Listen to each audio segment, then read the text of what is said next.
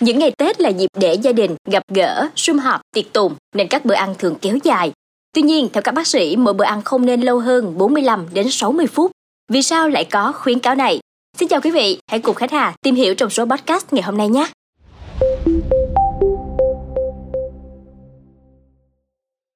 Tết Nguyên đán là thời điểm để gia đình, bạn bè gặp gỡ, cùng nhau ăn một bữa, vừa ăn vừa trò chuyện. Không biết các quý thính giả thì thế nào nhưng mà Khánh Hà nhận thấy là nhiều gia đình thường chọn món lẩu để ăn trong các dịp lễ lạc tụ họp. À, bản thân Khánh Hà mà có dịp gặp gỡ bạn bè thì tụi mình cũng hay chọn lẩu để ăn.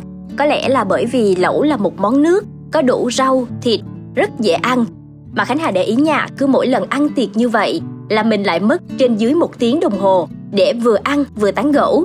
Tuy nhiên theo bác sĩ Tạ Tùng Duy, Viện Y học ứng dụng Việt Nam thì chúng ta không nên kéo dài bữa ăn quá 45 đến 60 phút. Vì sao lại như vậy? Bác sĩ Tùng Duy chia sẻ rằng khi chúng ta kéo dài thời gian ăn uống, hệ tiêu hóa sẽ phải làm việc vất vả hơn nên có thể gây quá tải và ảnh hưởng đến sức khỏe. Bác sĩ Duy cũng đồng tình rằng trong các dịp Tết, liên hoan, gặp mặt gia đình thì nhiều gia đình thường ưu tiên ăn lẩu. Nhưng nếu lẩu sôi trên bếp thời gian kéo dài sẽ khiến vitamin bị phân hủy, chất béo bị bão hòa. Do đó chúng ta không nên dùng nước lẩu đun trên bếp quá một tiếng đồng hồ mà nên thay nước rồi mới tiếp tục thưởng thức bữa ăn Nước lẩu càng về cuối sẽ càng tiết ra vị mặn sau quá trình nhúng thực phẩm. Lúc này lượng purin, chất béo, natri và dầu mỡ trong nước lẩu tăng lên sẽ làm tăng axit uric trong máu, không tốt đối với người bị bệnh gút, người huyết áp cao. Đặc biệt là không được dùng chung một đôi đũa để gắp đồ sống, đồ chín.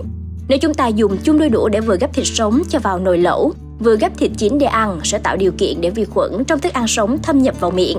Vì vậy cần chú ý chuẩn bị một đôi đũa chuyên dùng để gắp đồ sống và một đôi đũa để gắp đồ chín, không được dùng chung đũa quý vị nha.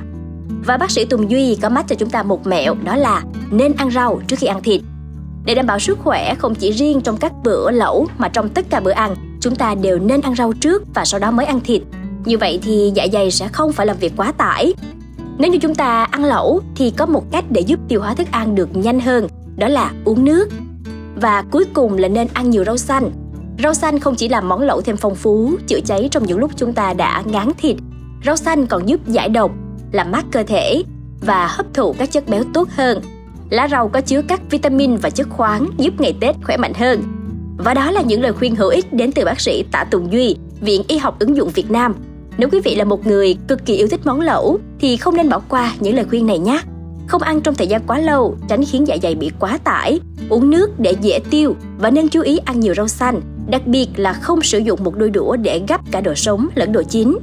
Và cảm ơn quý thính giả đã lắng nghe số podcast này. Đừng quên theo dõi để tiếp tục đồng hành cùng podcast Báo Tuổi Trẻ trong những số phát sóng lần sau. Xin chào tạm biệt và hẹn gặp lại! thank you